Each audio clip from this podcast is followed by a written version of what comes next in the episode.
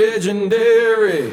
Good morning everybody Soyez les bienvenus dans l'épisode 88 du podcast des copains. Le podcast qui n'exploite pas les dauphins. Ça me semblait important de le préciser pour faire taire ces fausses accusations. Je pense comme vous, ce genre de rumeur, c'est la rançon du succès. Triste monde si vous voulez mon avis. Nous sommes le 31 mars 2021. Morning routine du mercredi, c'est la revue de presse du sexe. J'ai potassé un article de Maya Mazorette qui parle cette semaine de l'érosion progressive de la libido conjugale, qui, si elle n'a rien d'exceptionnel en soi, est passée complètement sous silence. Un silence aux causes multiples selon elle. Alors si vous avez un peu de temps à perdre, vous êtes toujours au bon endroit. L'épisode 88, c'est parti?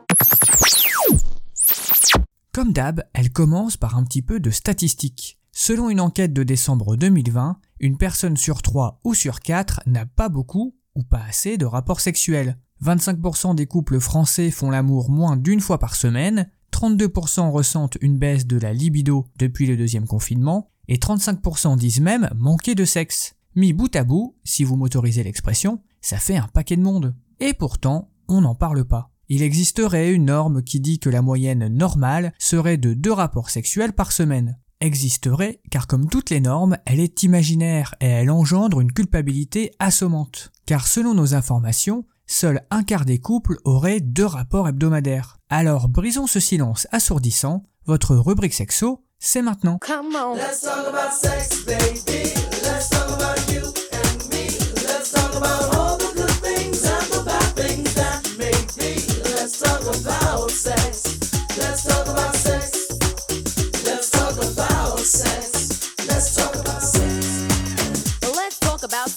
y a donc une nette différence entre la théorie et la pratique. D'autant plus que cette statistique est vraisemblablement très surcotée. Il y a un analyste qui s'intitule Seth Stephens Davidovitz, qui a pour passion de décortiquer nos recherches Google, et qui prouve que nous sommes sur le sujet de gros mythos. Je précise que le thème du jour ne concerne pas le cas spécifique des asexuels, de ceux qui ne ressentent jamais ou presque le désir ou le besoin de sexe, mais bien de ceux dont le désir se vaporise avec le temps. La question du jour est donc bien, pourquoi parle-t-on si peu de ce sujet comme si c'était tabou? Il y a bien deux trois ouvrages qui parlent de la libido en baisse, mais ça fait pas lourd, non? C'est sûr que c'est un objet de recherche théorique paradoxal, car il ne concerne pas ce qu'on pratique ou ce qu'on désire, mais ce qu'on ne pratique pas et ce qu'on ne désire pas. Pourtant, il n'y a rien de foufou ou d'exceptionnel là-dedans. Nous savons toutes et tous que l'usure sexuelle existe.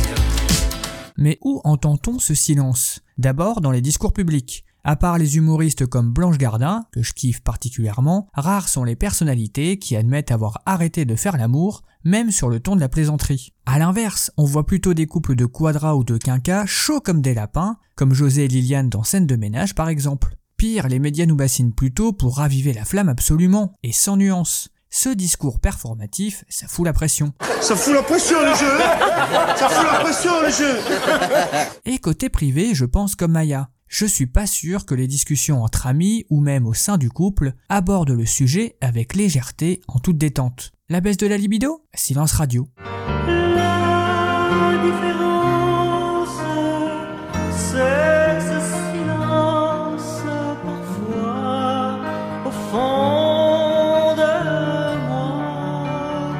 Peut-être qu'on n'en parle pas parce que l'abandon sexuel, temporaire ou définitif, s'opère par glissement. Ça ne vous tombe pas comme ça sur le coin du paletot, donc il n'y a jamais vraiment de bon moment pour entamer la conversation. Et puis pour dire quoi? Si on évite le sexe, on évite d'en parler, surtout quand le dialogue promet d'être déprimant ou désagréable. Si le silence au moins nous épargne les reproches, il n'a aucun effet sur les éventuels ressentiments de l'abstinence. Enfin, parler, c'est acter la coupure dans la relation charnelle, car la parole devient performative et peut sous-entendre bah, qu'on ne s'aime plus. Je ne t'aime plus, mon amour.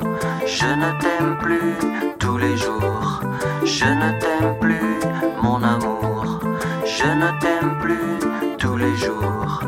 Parfois, cette baisse du désir cache un problème plus profond. Ce n'est pas tant une absence de libido, qui peut très bien se porter par ailleurs, mais envers d'autres que le conjoint. C'est bien plus facile de dire ça que de discuter de polygamie. On s'invente un problème de désir pour masquer celui de la domesticité. Nettoyer, balayer, astiquer, casin toujours pépant, par manger, par l'amour, et pour vous, en café, en chantant.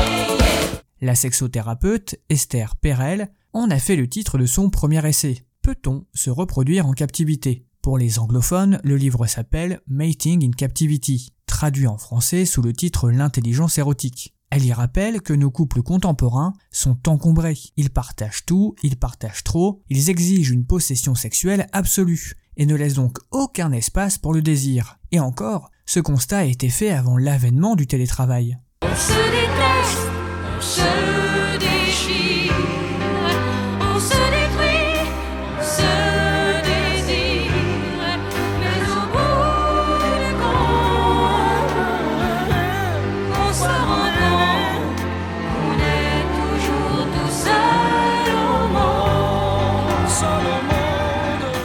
Cette captivité domestique n'explique pas tout, car il faut aussi mettre au travail nos représentations. Non, la sexualité n'est pas stable dans le temps pour se maintenir à l'identique une fois atteint son apogée à l'âge adulte. Nous ne sommes pas aussi exigeants avec d'autres trucs comme le sommeil, la faim ou la tendresse. Si nous acceptons assez naturellement que ces besoins subissent l'influence du temps et des facteurs extérieurs, pourquoi être aussi obstiné sur notre désir, qui est aussi impacté par les aléas de la vie, la maladie ou encore le stress? Maya conclut en nous disant que considérer que la sexualité ne fluctue jamais, c'est lui prêter une puissance dont elle ne dispose pas. Et c'est peut-être pas plus mal parce que sinon on se transformerait en petit lapin fornicateur et on ne ferait pas grand chose d'autre de nos vies. Et si la sexualité devient une obligation détachée du désir, il faut se poser les bonnes questions.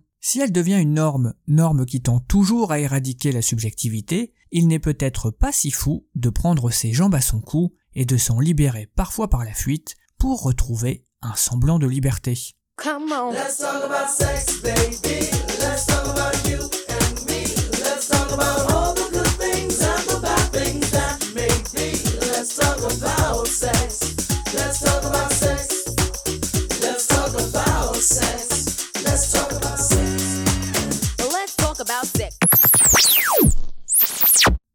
Du jour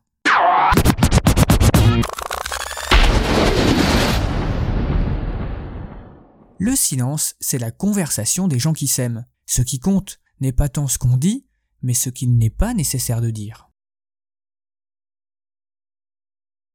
Eh bah oui, du coup, je laisse un petit silence. Le gars est malin.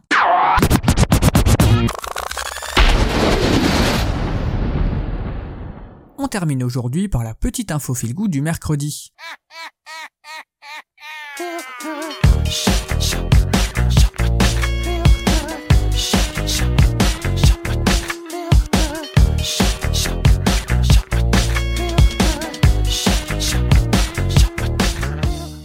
Les Rocco Freddy seraient une espèce en voie de disparition. Il avait un tout petit zizi et un gros cul. Le père du. Après des investigations très sérieuses, une scientifique américaine répondant au nom non pas de Bella mais du docteur Shanna Swan révèle pourquoi certains hommes ont de petits pénis. Selon la professeure en médecine environnementale, les pénis humains diminuent à cause de la pollution. Dans un livre détaillant les défis auxquels la reproduction humaine est confrontée, le docteur Shanna Swan explique que l'espèce humaine fait face à une crise existentielle des taux de fertilité en raison des phtalates, un produit chimique utilisé lors de la fabrication de plastique qui a un impact sur le système endocrinien producteur d'hormones.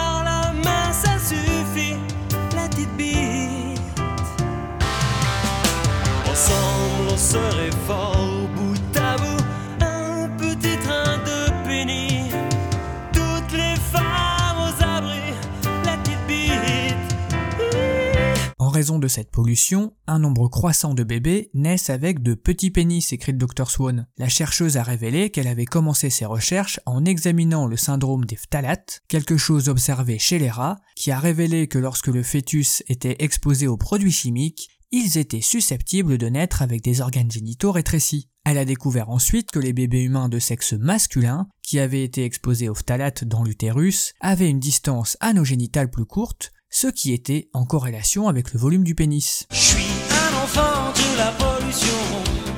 Le nez au vent, je respire à fond.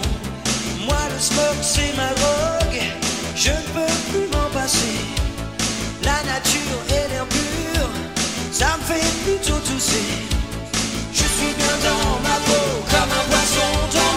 Une étude publiée en 2017 a révélé que les niveaux de sperme chez les hommes dans les pays occidentaux avaient chuté de plus de 50% au cours des quatre dernières décennies, après avoir examiné 185 études portant sur près de 45 000 hommes en bonne santé. Le Dr Swan estime que la baisse rapide du taux de fertilité signifie que la plupart des hommes seront incapables de produire des spermatozoïdes viables d'ici 2045. Sauf bien sûr si la Covid a eu raison de notre espèce avant bien sûr. Et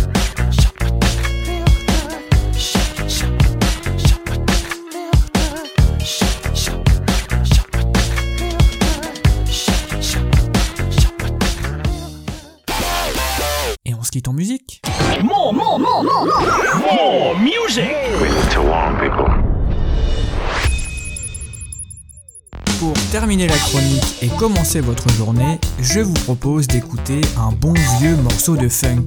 Car je crois que la funk a des vertus thérapeutiques. C'est Nils Landgren Funk Unit et la chanson est une reprise d'ABBA, Money Money Money. Oui, car Nils est suédois évidemment.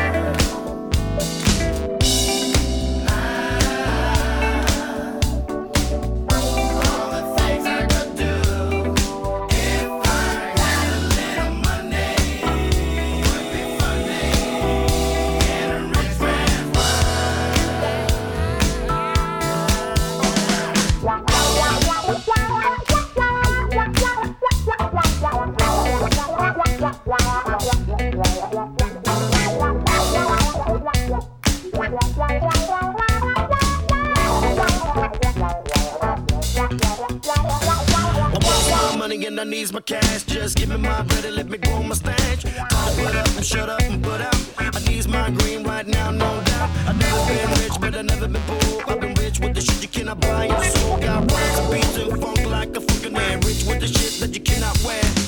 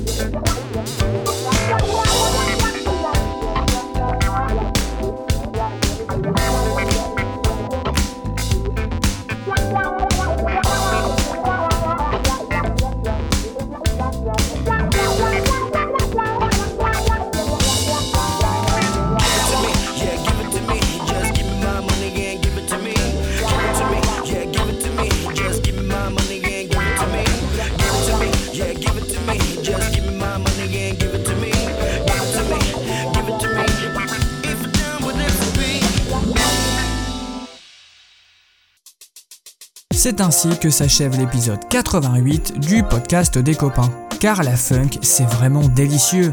En espérant que ça vous aide à démarrer ou poursuivre votre journée, nous, on se retrouve vendredi avec les conneries. Continuez à prendre soin de vous et bien sûr, je vous embrasse.